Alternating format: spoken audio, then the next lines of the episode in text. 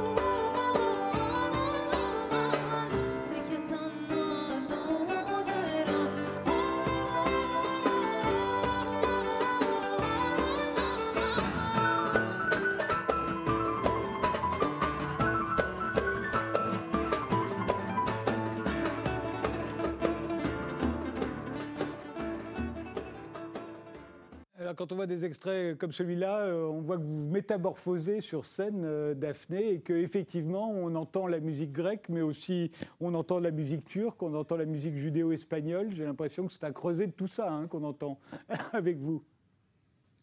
Oui, parce qu'en fait, euh, ce que j'aime en fait, avec les chants de, toutes, ces, toutes ces communautés, en fait, c'est que c'est des, communautés qui ont cohabité ensemble pendant 400 ans sous l'Empire ottoman.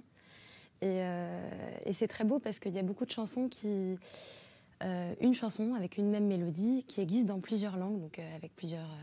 ça peut être en turc, en arménien, en grec en arabe parfois même, en judéo-espagnol, tout ça. Alors la base que je chante, c'est grec, euh, mais, euh, mais j'aime bien euh, le fait de, de, chanter voilà, une musique qui est la convergence de toutes ces cultures. Quoi. Kamel Dafri, il n'y a pas de thème cette année pour, pour votre festival, dont c'est la, la 23e édition, hein, je crois? Si, il y a un thème, c'est Douce France. Ah bon? C'est Douce France, c'est le thème de cette année, oui, oui. Et euh, en fait, un thème particulier qui peut, qui peut, sembler, qui peut surprendre parce que quand on s'appelle Ville des musiques du monde, on, s'attend à voir des musiques euh, qui nous renvoient à un lointain, un imaginaire, un exotisme. Là, on voulait marquer euh, avec cette 23e édition l'idée que ces musiques du monde, cette sono mondiale, elle se construit plus dans les lointains aujourd'hui. Daphné on a fait la preuve euh, euh, en présentant le rebetico. Euh, le rebetico, il n'y a plus besoin d'aller dans les tavernes du Pirée pour l'écouter. En, Ile-de-France, en tout cas dans l'épicentre du, festival qui est la Seine-Saint-Denis, on a la chance d'avoir des musiciens qui sont présents et qui résident en France et qui réinventent la sono mondiale dans notre proximité monde et, montrer qu'effectivement que ces répertoires, ils font aujourd'hui patrimoine commun, euh, il rentre dans le droit commun de la culture. C'est ce que nous défendons avec le Festival Vie des musiques du monde.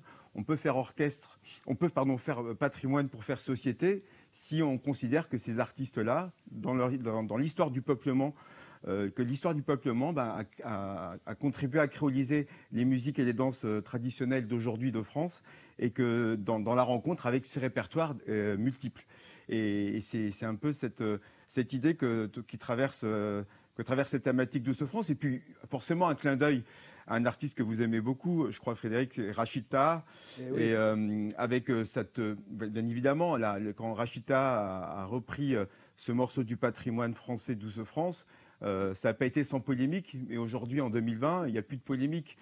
tous ces artistes d'ici qui sont citoyens de France, ben voilà, ils sont, ils sont tous en mesure de, chanter la Douce France. Euh, comme Rachita l'a fait, et puis il l'a fait aussi certainement pour se débarrasser d'une forme d'assignation euh, euh, à l'origine, à l'identité culturelle, alors que lui, c'était fondamentalement un rocker. Et, il été reconnu comme ça à l'extérieur de la France, et avec beaucoup de difficultés, en France, on le ramenait à une catégorie, soit beurre, soit musique du monde.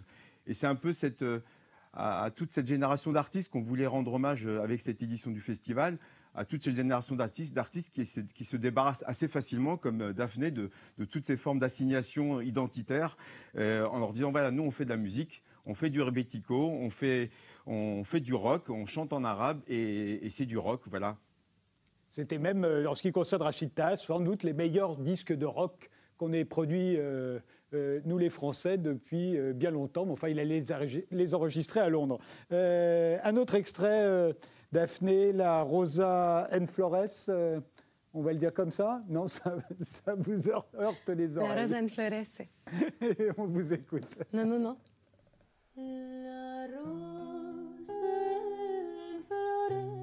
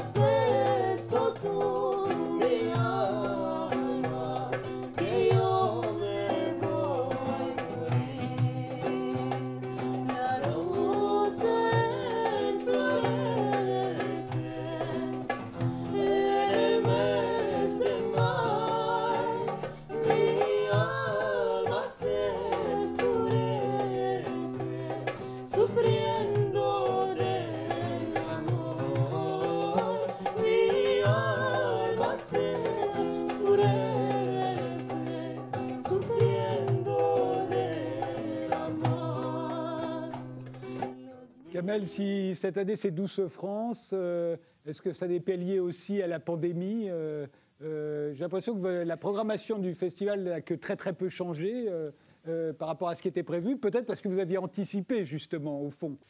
Non, non, on n'est pas si devin que ça. En fait, on a, on a, on a c'est vraiment dans la droite ligne de la programmation, de la ligne éditoriale de ce festival qu'on a choisi cette thématique de France bien, bien, bien, avant la crise, bien avant la crise sanitaire. Vous savez, on a créé en 2017 hein, le prix des musiques d'ici, euh, prix dans lequel évolue euh, Daphné, euh, qui fait partie des six finalistes de ce prix. C'est un prix qui permet de, mettre en avant ce qu'on s'est dit tout à l'heure, à savoir que ces musiques du monde qui se jouent d'ici et qui nous emmènent ailleurs tout en restant dans notre proximité, euh, ben, ce sont souvent des musiques qui n'ont pas euh, la possibilité euh, d'avoir une médiatisation, d'avoir aussi des outils d'accompagnement pour les artistes. Et je trouve que c'est aussi un angle mort de ce qu'on appelle peut-être maladroitement les musiques du monde, mais plus globalement dans les musiques actuelles, de ne pas considérer que ces répertoires fassent partie du, du, patrimoine, et, c'est ce que nous défendons aujourd'hui, une forme de patrimonialisation de ces répertoires pour les faire entrer euh, dans la maison commune de la musique, dans la grande photo de famille ou euh, de la maison commune France, qui peut faire, euh, prendre dans ses bras l'ensemble de ses enfants musiciens aujourd'hui, d'ici. Voilà, c'était aussi ce, clin d'œil et, non, non, non, c'était pas du tout de façon opportune. Alors ça nous sert forcément la, la question de la, de la crise sanitaire. C'est intéressant de se dire qu'en quoi la crise sanitaire va permettent de réinventer des, nouvelles des, nouvelles façons de produire ces musiques. Ça, c'est intéressant pour nous aujourd'hui, c'est de se dire que, euh, mais on n'a pas été aussi devant pour, euh, pour repérer ça euh, avant, la crise sanitaire. Mais en même temps, le fait est qu'il faut faire preuve aujourd'hui d'une grande inventivité et, et, que si on ajoute à la crise sanitaire la crise écologique, effectivement, se pose la question du monde à réinventer dans notre proximité aujourd'hui. Et que ce festival qui a son épicentre en Seine-Saint-Denis. C'est un laboratoire euh, monde à lui tout seul. Il a cette vocation à montrer peut-être la voie à d'autres festivals qui, pour des, pour, raisons ou pour d'autres, avaient la possibilité à l'époque d'inviter un artiste pour faire un, coup, un, euh, un concert. On fait venir l'artiste de, l'autre bout du monde, il joue une fois. Quel sens ça a aujourd'hui en 2020 euh, sans, sans, sans, oublier, il ne s'agit pas de, faire euh, table rase sur, cette histoire de la world music. Elle a été constitutive de, euh, l'histoire de nos musiques. Et puis la France reste un grand producteur des musiques de, cette world music. Mais il est important de considérer qu'en 2020, il y a plein d'artistes qui soient euh, soit issus des diasporas, soit issus de nos régions, parce que la question des musiques d'ici, elle interroge aussi la pluralité linguistique et les langues régionales. Et la question de, toute cette jeunesse qui revisite les patrimoines euh, instrumentaux ou euh, linguistiques euh, ancestraux, qui leur mettent au goût du jour, je trouve qu'il y a un front commun là qui est en train de se jouer entre, ces artistes issus de la diaspora et puis d'autres artistes issus de la France, d'une certaine France. je dirais régionale et, qui, peut, je pense, cheminer vers pour créer un patrimoine de musique d'aujourd'hui. Le festival Ville des musiques du monde, c'est jusqu'au 9 novembre. Et le 9 novembre, au Carreau du Temple, c'est le concert de Daphné Kritaras.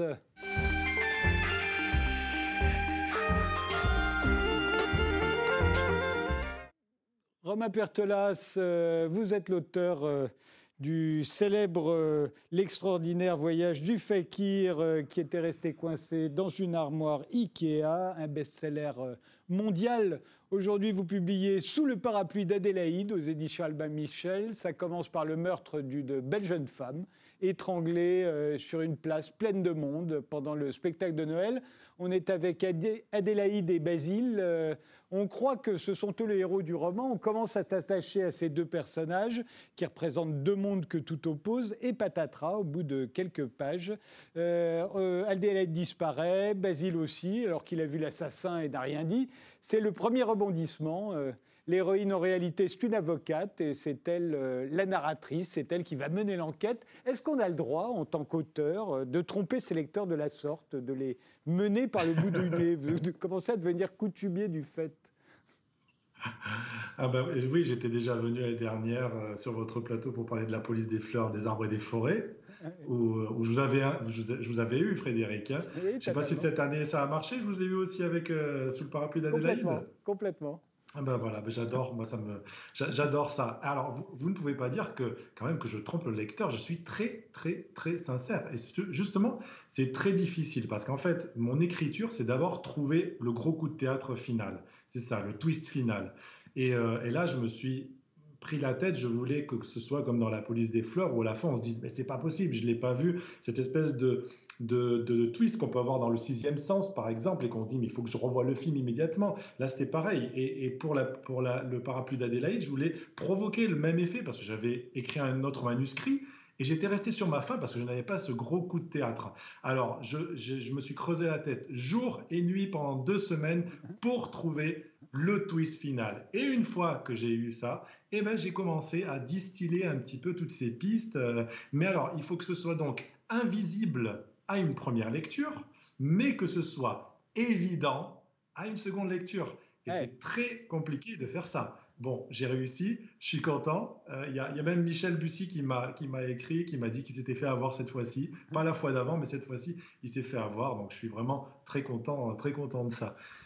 Oui, oui, vous pouvez être Mais en tout cas, je vous donne, en tout cas, je vous donne, je, suis assez sincère avec le lecteur. C'est pas, il y a tout, il y a tout dans le livre. C'est-à-dire que ah je ne trompe pas. Euh, euh, je suis pas. Vous savez, c'est, euh, il y a beaucoup de, policiers dans lesquels vous avez un narrateur qui est à moitié ivre ou un narrateur qui est amnésique, qui vous ment, qui, qui oublie. Non, moi, je suis vraiment très sincère. Effectivement, je vous parle de personnages comme Basile, comme Adélaïde, tout ça. Puis après, on part dans cette enquête qui n'est pas une enquête policière. Pour une fois, je ne voulais pas d'enquête policière. Je ne voulais pas de policier. C'est une avocate qui part donc dans cette enquête, une avocate commise d'office.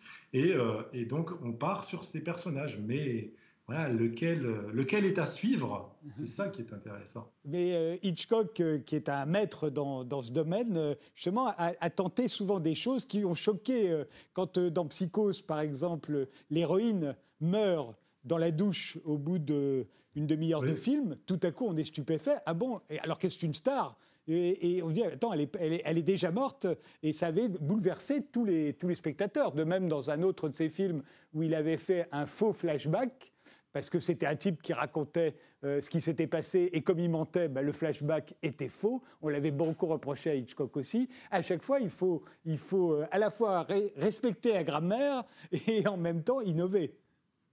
Exactement. Et ce qui est intéressant, ce que j'aime moi dans, les, romans policiers que j'ai pu lire, euh, il, y a beaucoup de, il y a beaucoup de romans policiers dans lesquels bon, on vous présente au début trois ou quatre euh, suspects, voilà, et puis à la fin c'est l'un d'eux, voilà, et ça finit. Bon, moi ça c'est vraiment pas mon truc. Mon truc, c'est quand il y a ce bonus. Et, ce bonus-là, moi, je l'avais dans Agatha Christie. Christie, ben, l'assassin, c'est le narrateur, ou l'assassin, c'est le policier qui enquête, ou euh, sans, vous dire lequel est lequel, comme je, je spoil rien, mais voilà, c'est ou alors il est mort, il est déjà mort. Enfin, vous croyez qu'il est mort, et c'est lui l'assassin. Elle avait vraiment ce bonus qui fait qu'on sait qui est l'assassin, mais on a un twist à la fin, un gros coup de théâtre. Et c'est ce que j'essaie de faire avec mes livres, puisque je suis parti en ce moment sur une autre lignée, un peu plus littéraire, un peu plus dramatique. Ce livre est plus euh, littéraire et dramatique que les que les romans que j'ai pu écrire avant. On est vraiment très loin du fakir. Il n'y a, a, pas de fantaisie, il n'y a pas d'absurde. On est vraiment dans la réalité. Je mets des petites pincées comme ça d'humour, mais c'est vraiment très subtil, très dosé. Hein. Voilà, on ne voit plus arriver avec mes gros sabots.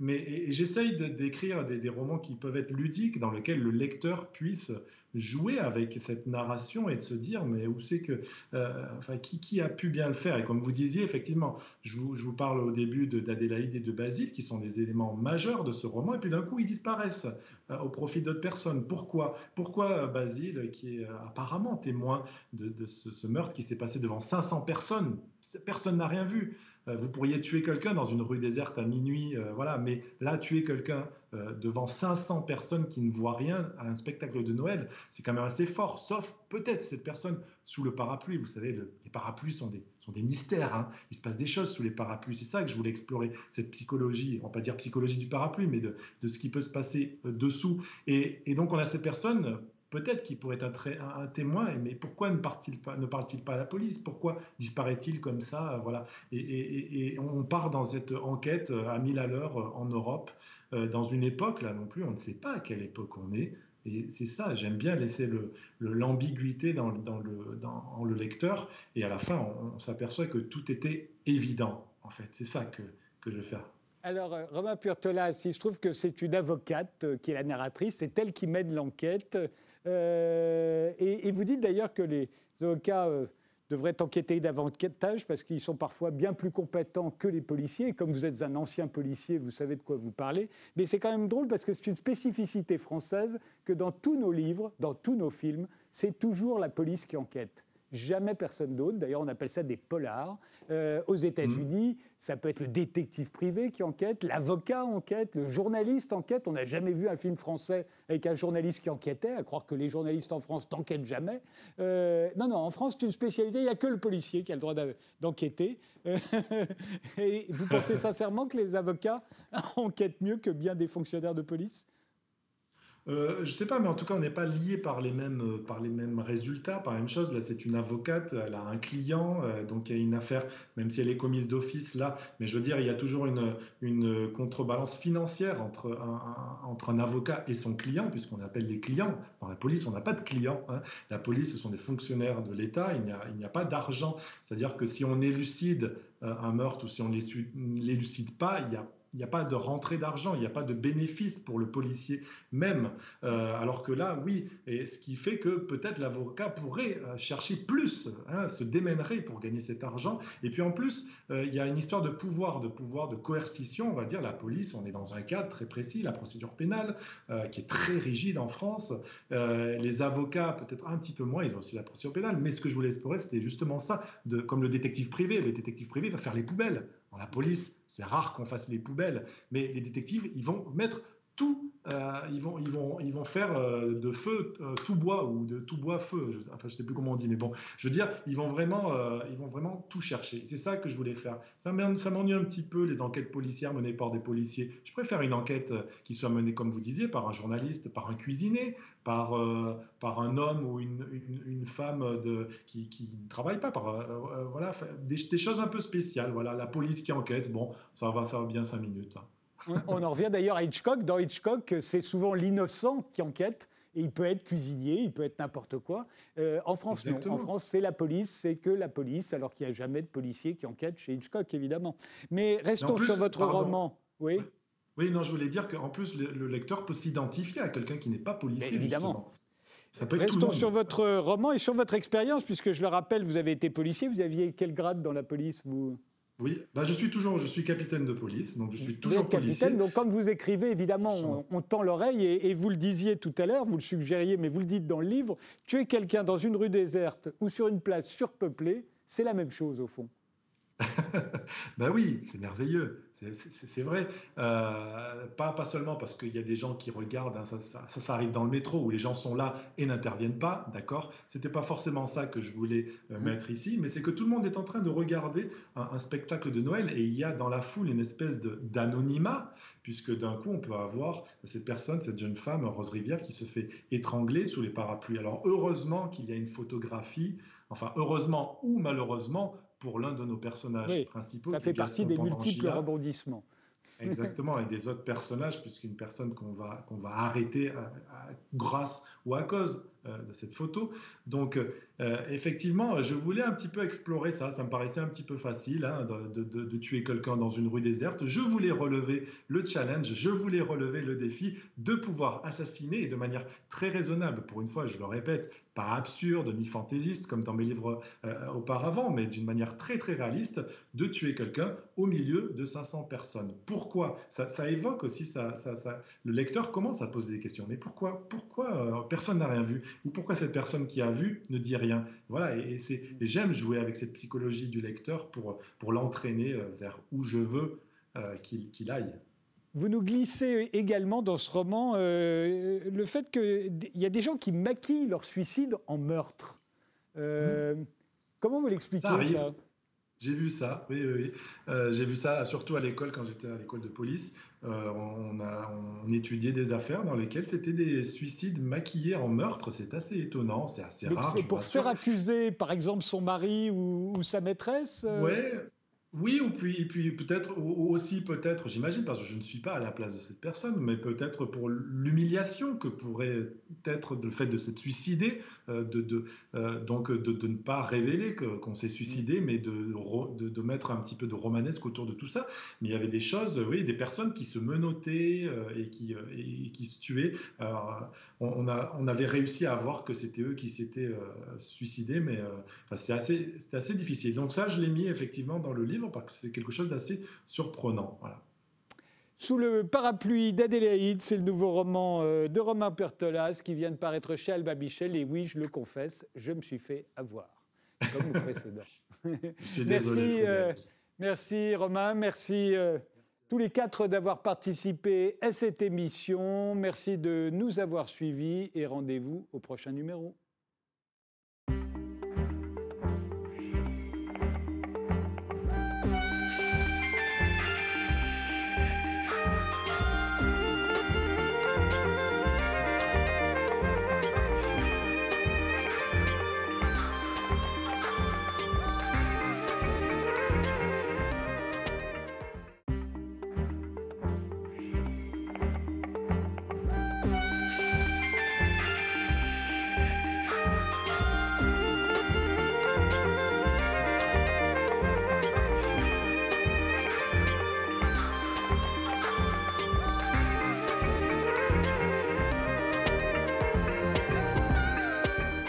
Bienvenue sur le plateau d'Interdit d'interdire. Je reçois aujourd'hui le paléoanthropologue Pascal Pic qui publie chez les chimpanzés Il n'y a pas d'arbitre, un livre sur la généalogie du sport à l'épreuve de notre animalité. La chanteuse franco-grecque Daphné Kritaras qui sera en concert le 9 novembre dans le cadre du festival Ville des musiques du monde organisé par Kamel Dafri, également présent. Et Romain Puertolas, l'auteur de l'extraordinaire voyage du fakir qui était resté coincé dans une armoire Ikea, publie un nouveau roman sous le parapluie d'Adélaïde, une enquête sur un meurtre plein de rebondissements. Mais commençons tout de suite par notre époque. Qu'est-ce qui caractérise ce début de 21e siècle? Vous le savez, nos invités répondent en images. Eh bien, commençons euh, par vous, euh, Romain Pertolas. Euh, qu'est-ce que vous nous avez choisi? Une image qui date pas d'hier, hein, celle-ci. Bonjour Frédéric. Euh, oui, comme vous pouvez le voir, qu'est-ce que c'est beau et qu'est-ce qu'on est bien et qu'est-ce qu'on est confortable sur cette image. Et c'est une photo de 1960. J'ai l'impression, moi, qu'on on avance, la, technologie avance pour tout. Hein, l'automobile, on est vachement mieux dans les voitures maintenant qu'avant. Pour tout, sauf pour l'avion. On régresse. Là, vous avez une photo de 1960. Euh, j'en ai euh, donné une autre de, maintenant où les sièges sont. Voilà, c'est vraiment. Euh, on est encaissé. Vous trichez, un tout, vous trichez un tout petit peu, Romain. Si je, reconnais là les classes économiques d'aujourd'hui et, la photo de 1960 qu'on va revoir, c'était les premières classes. Oui, c'est vrai. Mais si vous prenez une première classe de maintenant de certains avions, de certaines compagnies aériennes, ah bah, c'est beaucoup moins bien. Donc voilà, on y dort on y, dort mieux, oui. On dormait bien là. Mais c'est vrai que ça fait rêver cette image-là. Moi, j'aurais bien aimé connaître cette époque-là. Il faut, il faut voir aussi qu'à l'époque, beaucoup moins de gens pouvaient prendre l'avion et que, donc, pour qu'il y en ait de plus en plus, euh, au regret de certains d'ailleurs, il a fallu euh, que tout ça soit beaucoup moins luxueux, effectivement. Euh, on va regarder maintenant la, la photo de Daphné Kritaras, pas celle de Kamel Dafri, parce qu'il il est déjà venu souvent dans cette émission, donc euh, il n'a plus de photos à nous soumettre, mais la photo de Daphné, la voici. Que représente-t-elle? Alors cette photo, c'est une femme de dos qui vraisemblablement euh, allait son bébé au milieu du chaos. En fait, c'est une photo qui a été prise en 2015 dans le camp de Moria par euh, ma sœur, qui est photoreporter, ma sœur Chloé Kritaras de Vienne. Et je trouve que c'est une photo qui, d'une certaine façon, illustre notre époque parce que c'est un une personne individuelle qui est complètement euh, abandonnée par la société. Euh, et ça rappelle aujourd'hui que bah, ce camp de Moria euh, a été incendié le 9 septembre 2020, là, il y a un mois et demi, parce que les, les, réfugiés, les migrants qui étaient dedans n'en pouvaient plus. Et et du coup, euh, là, ils ont été mis dans un autre camp qui est tout aussi horrible, dans des conditions sanitaires euh, horribles. Enfin bon, bref, voilà.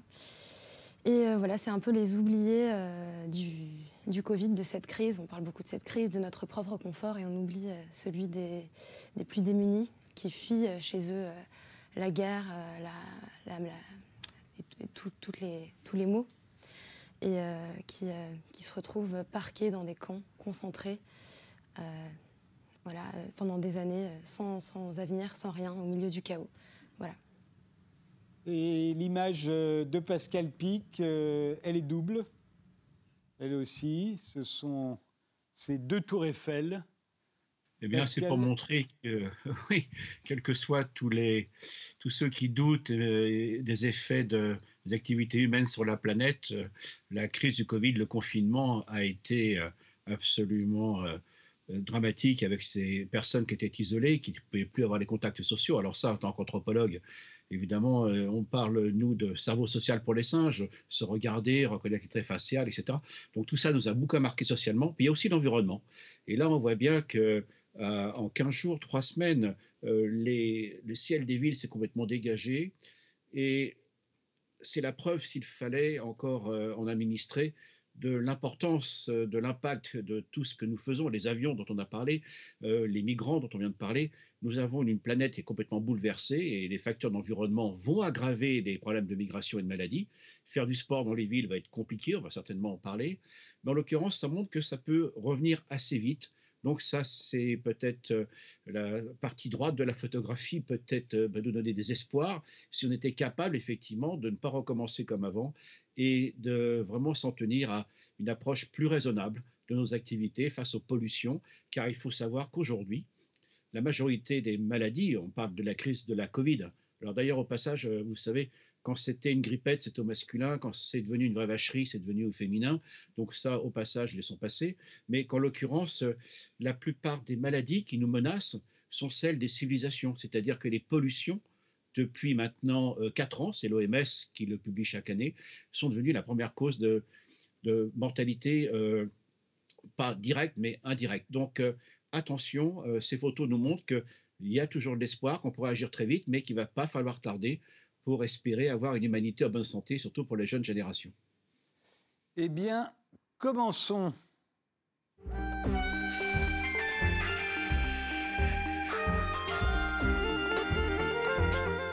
Pascal Pic, vous êtes donc paléoanthropologue, euh, vous êtes donc un spécialiste de l'évolution et vous faites paraître Recherche Midi euh, chez les chimpanzés Il n'y a pas d'arbitre, un livre sur le sport, un domaine qui vous passionne, hein, vous êtes un grand sportif. Hein. J'ai été un grand sportif. J'ai un grand sportif. Euh, bah, écoutez, j'ai eu la chance dans les années 60, on, a vu les avions des années 60, où, là, euh, je me souviens, on allait à Orly, euh, quand on était dans les classes populaires comme moi, on allait à Orly pour voir les avions décoller. C'était un rêve inaccessible, vous vous rendez compte comme le monde a changé quand même.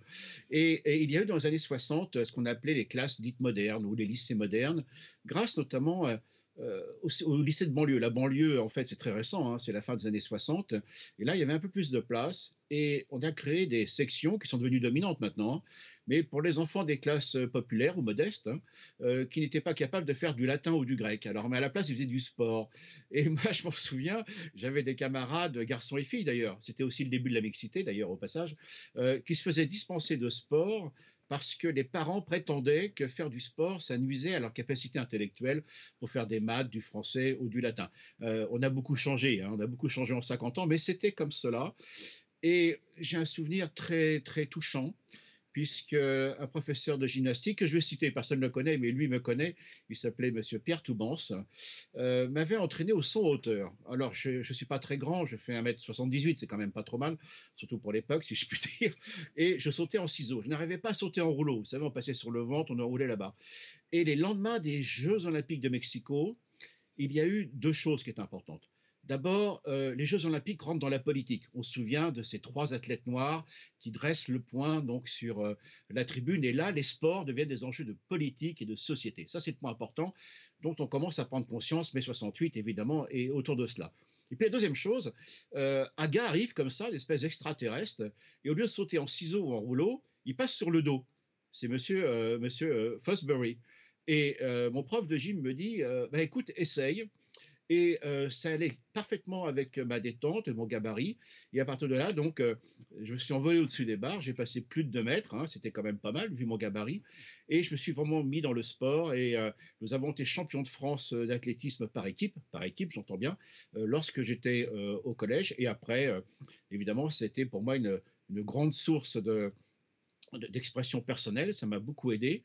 Il va falloir attendre 30 ans, mais ça, je ne le savais pas à l'époque, pour qu'on comprenne maintenant, avec les études modernes, que euh, le corps, ses déplacements, participent euh, de nos capacités cognitives, euh, du jeu social, du bien-être, etc. Vous voyez comme le monde a changé en moins de 50 ans. Alors, ce que vous, ce que vous expliquez dans, ce livre, euh, Pascal Pic, c'est que d'abord, on s'est focalisé sur le cerveau humain. Euh, il y a une tradition quasiment hein, depuis des, siècles qui veut qu'on ne regarde pas notre corps, on considère que notre cerveau. Euh, et puis que, à force de voir l'homme se redresser sur ses jambes. On s'est dit que c'est là que l'homme avait commencé, c'est quand il s'est redressé sur ses jambes, et que si l'on veut comprendre notre aptitude au sport, y compris à, ceux qui sont derrière moi euh, en image, que à tous les, grands champions qu'on va voir défiler également, si on veut comprendre ça, au fait, il faut remonter au moment où on était dans les arbres. Et, euh, et c'est là où on a développé nos aptitudes au sport.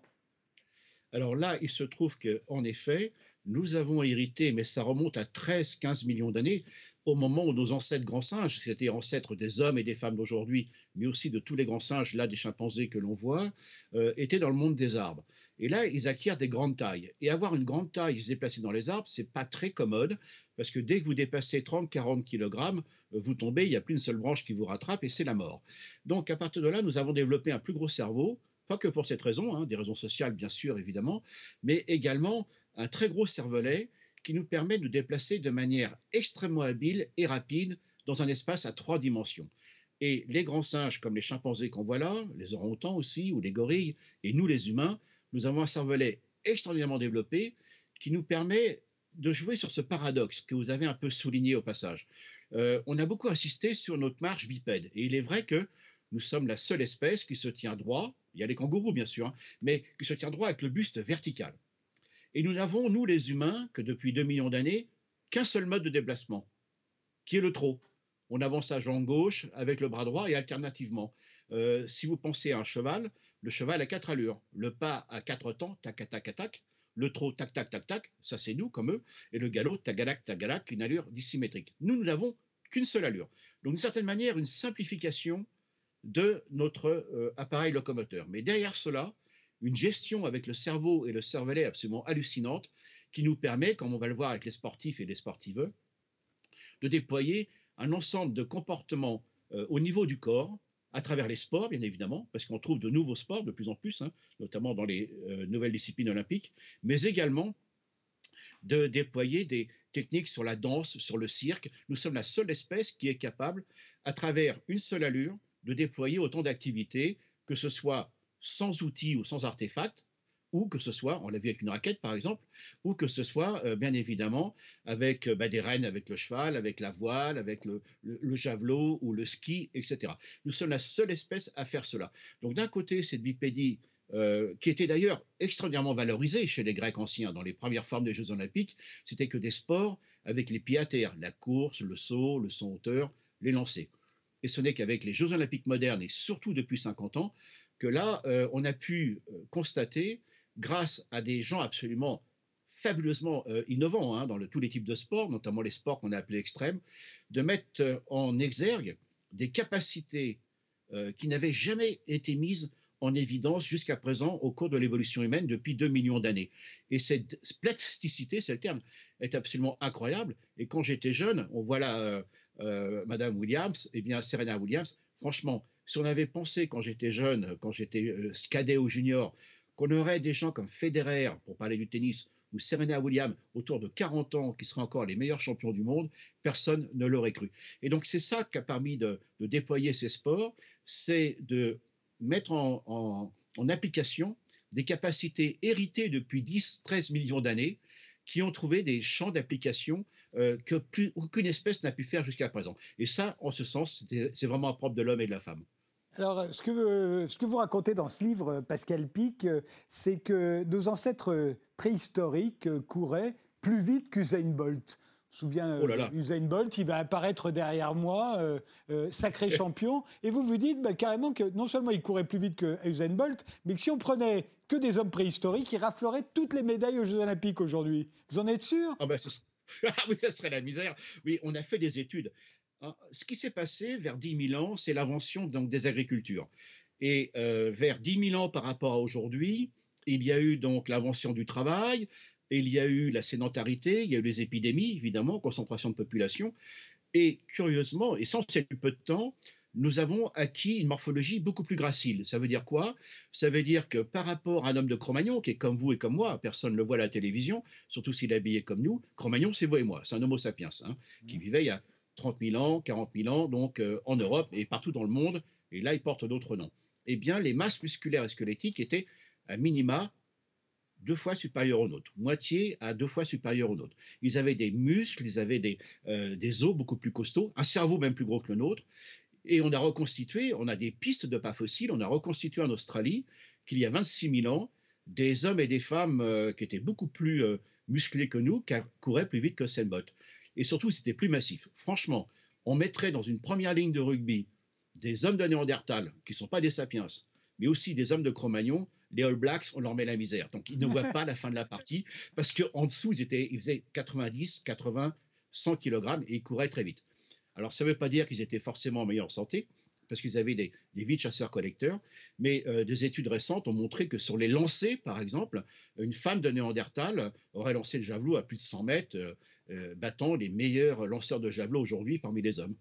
Si on compare avec les animaux, il y a évidemment des animaux qui sont beaucoup plus rapides que les, êtres humains. Mais enfin, je vous dis, la spécialité des êtres humains, c'est l'endurance. Il n'y a pas une espèce sur Terre qui est plus endurante que les humains.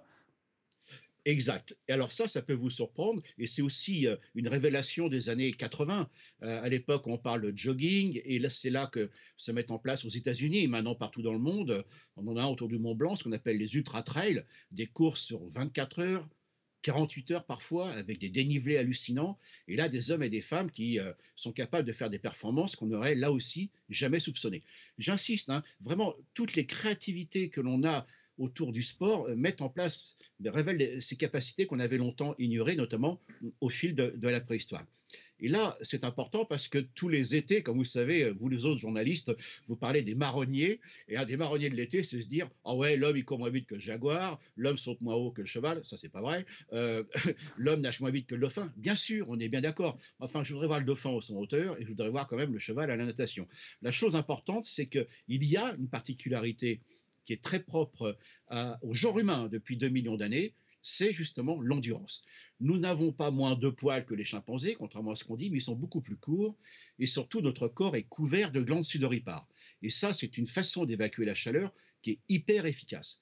Et de ce fait, seuls les hommes et les femmes sont capables de courir 30, 40, 50, 60 km pendant 24 heures ou un peu plus, et même les chevaux ne peuvent pas nous suivre.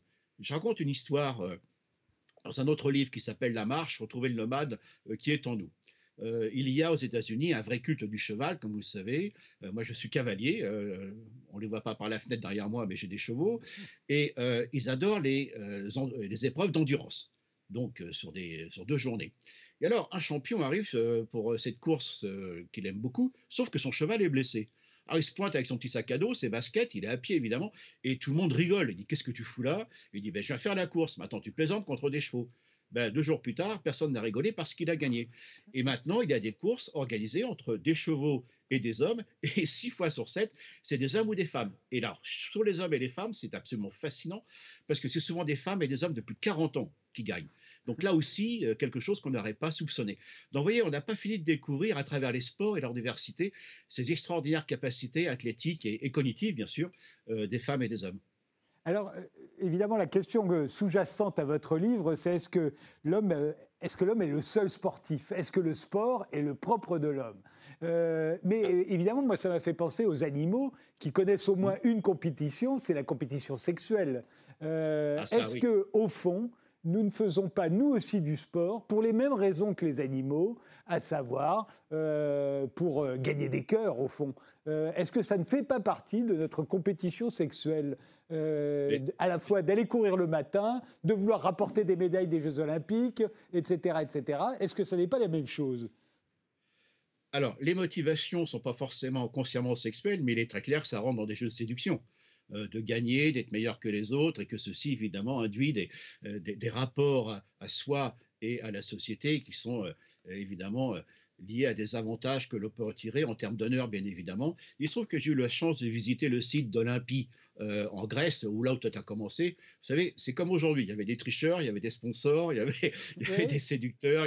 C'est absolument extraordinaire. Et le prestige, évidemment, des différents pays, il y en avait peu euh, qui y participaient. En l'occurrence, c'est vrai, les plus grands enjeux de compétitivité entre les mâles, mais aussi entre les femelles, ça on en parle beaucoup moins, euh, sont liés à ce qu'on appelle la théorie du handicap. Qu'est-ce qui fait que des mâles et des femelles sont capables de rentrer dans des rivalités entre membres du même sexe qui peuvent même parfois mettre leur vie en danger? C'est pour ça qu'on appelle le théorie du handicap, jusqu'où aller, jusqu'à se mettre en danger. Et de ce fait, ceci est un héritage profond, bien évidemment, euh, qui euh, est mis en exergue, une fois de plus, dans nos sociétés, à travers le sport. Mais là, qu'on dit que c'est le propre de l'homme, soyons très clairs. Euh, notre modernité, depuis 50 ans, bien sûr, il y a les jeux modernes de Pierre de Coubertin, mais le sport comme fait social global, jusqu'avant les années 70, ça n'existait pas. Euh, quand il y avait des Jeux Olympiques, je me souviens, euh, pour l'équipe de hockey des Jeux Olympiques d'hiver, les Canadiens recrutaient les touristes canadiens qui étaient dans le coin. Ça, c'est terminé maintenant. Hein. Ou alors les sportifs ou les étudiants américains qui étaient dans le coin et qui gagnaient. C'est fini. Depuis les années 70, le sport est un fait social total dans lequel, effectivement, il y a une économie, ça vous le savez bien mieux que moi, mais aussi tout un enjeu de, forme de séduction ou autre qui euh, fait que, évidemment, des hommes des femmes de 20 ans à 40 ans, 50 euh, ans même maintenant, évidemment, même, même dans les disciplines solitaires, comme je le raconte dans le livre, même si vous, même les joggeurs, quand ils courent tout seuls, ou les fondistes, ou ceux qui font l'ultra-trail, ils sont apparemment tout seuls parce qu'ils font toujours une performance par rapport à eux, mais aussi par rapport à d'autres performeurs qui ne connaissent pas forcément directement ou qui ne sont pas forcément à côté d'eux. Évidemment, comme toujours, avec un retour dans le jeu social et dans le plaisir d'être valorisé, reconnu par rapport à ça. Oui, ça rentre, c'est une extrapolation évidemment de, des enjeux de la compétition sexuelle. La, preuve que c'est devenu un, fait social total, que ça n'était pas, c'est qu'on l'a oublié, mais en 1968, quand la France organise les Jeux olympiques de Grenoble, les Jeux olympiques d'hiver, le président de la République, Charles de Gaulle, n'y va pas. Il a autre chose à ah ben faire de plus important, et vous savez quoi, pour l'inauguration, il enterre un archevêque. Et donc, il ne peut pas aller à la cérémonie d'inauguration des, Jeux Olympiques. On n'imagine pas ça aujourd'hui, évidemment, puisque aujourd'hui, c'est considéré comme l'événement le plus important du monde. Ben, absolument, et ça, il n'y a aucun pays aujourd'hui qui est échappé. Et puis on voit effectivement tous les enjeux que ça a été dans les, dans les politiques, de, euh, malheureusement, qui vont des fois jusqu'au... Euh, jusqu'au, euh, je vais pas dire jusqu'au doping, mais là, on va peut-être en parler maintenant, mais il y a aussi autre chose qui intervient. Moi, ce qui m'a frappé, c'est les Jeux olympiques de Londres 2012, où là, euh, Oscar Pistorius, qui euh, est quand même admis dans la compétition, dans le relais 4 x 200 mètres, avec des athlètes, entre guillemets, euh, normaux. Il arrive avec ses lames. Et on est en pleine époque où on commence à parler de transhumanisme, donc l'idée d'augmenter les capacités des femmes et des hommes grâce à des artefacts techniques. Hein. Et là, on va certainement connaître des bouleversements extraordinaires à la rencontre, évidemment, de ces nouvelles technologies qui permettent d'améliorer les compétitions. Et moi, je pense que peut-être dans dix ans, j'espère qu'on en reparlera, il y a des chances que les Jeux paralympiques et les Jeux des athlètes dits normaux, bah, que les Jeux paralympiques, il y aurait plus de records du monde qui soient battus de ce côté-là qu'avec des athlètes, entre guillemets, euh, non normaux. Voilà, voilà comment le sport, évidemment, vous parliez du général de Gaulle, euh, vous parlez, on a parlé ensuite de, la période qui suit, comment le sport euh, est à la fois un phénomène de société et le reflet des évolutions de nos sociétés. Dernière question, euh, Pascal Pic. Euh, le sport euh, est-il d'abord une, activité masculine qui s'étend ensuite aux femmes ou est-ce qu'il il est, il est, aussi inné pour un sexe que pour l'autre? Il l'est pour les deux sexes, c'est une évidence. Si vous alliez chez les lions, les lions, s'ils devaient courir après la lionne, n'y arriveraient pas parce qu'ils sont trop gros par rapport à la taille de leur cœur. Non, c'est pour les deux sexes. Sauf que le sport, tel qu'on le connaît, depuis ses origines, il a émergé dans le monde grec, qui est une société extrêmement patriarcale. Et ceci va durer, notamment de la culture occidentale, jusque dans les années 1970, où c'était avant tout les hommes, avec notamment les activités militaires. Et là, on le voit bien aujourd'hui que euh, dans beaucoup de, domaines, dans presque tous les domaines, les femmes euh, ont des capacités sportives absolument fabuleuses. Dans certains domaines, elles n'auront pas les records des hommes, dans d'autres, elles ont des capacités que n'ont pas les hommes. Et ce que j'aime à citer comme exemple, quelles sont les deux disciplines dans lesquelles les hommes et les femmes sont en compétition en même temps? Ce sont en plus des compétitions très techniques, mais également très physiques. C'est la voile et l'équitation. Donc, euh, en définitive, euh, ça n'a fait que 50 ans que nous avons assez de recul et je crois que nous allons avoir beaucoup plus de, bonnes surprises d'ailleurs dans l'évolution des performances athlétiques des femmes par rapport à celles des hommes qui sont plus vers la saturation, parce que ça a commencé avant. Non, les hommes et les femmes sont tout aussi euh, capables dans leurs caractéristiques et je reciterai une fois de plus les ultra-trails où souvent ce sont des femmes qui gagnent euh, par rapport aux hommes sur des compétitions quand même euh, euh, d'une intensité physique assez, assez décourageante pour la plupart des personnes. Vous l'avez dit, c'est dans le sport qu'on voit les premiers transhumanistes, au fond. Vous vous citiez Pistorius, qui depuis est en prison d'ailleurs, mais pour d'autres raisons. Le, les, on l'a vu avec le handisport, mais, mais au fond, un certain nombre d'athlètes qui se sont complètement grâce au dopage euh, ou, à la médication qui ont complètement bouleversé leur corps. Est-ce que ça n'était pas déjà des hommes et des femmes augmentés, puisqu'il y a eu des cas chez les femmes aussi? Euh, Au fond, est-ce que ça n'est pas dans le sport que tout cela commence, le transhumanisme? Ben, bien sûr, vous avez raison. Sauf que les effets de dopage étaient plus des interventions chimiques ou biochimiques. Euh, ce qui change avec le transhumanisme, c'est qu'on a des artefacts physiques et là que l'on voit.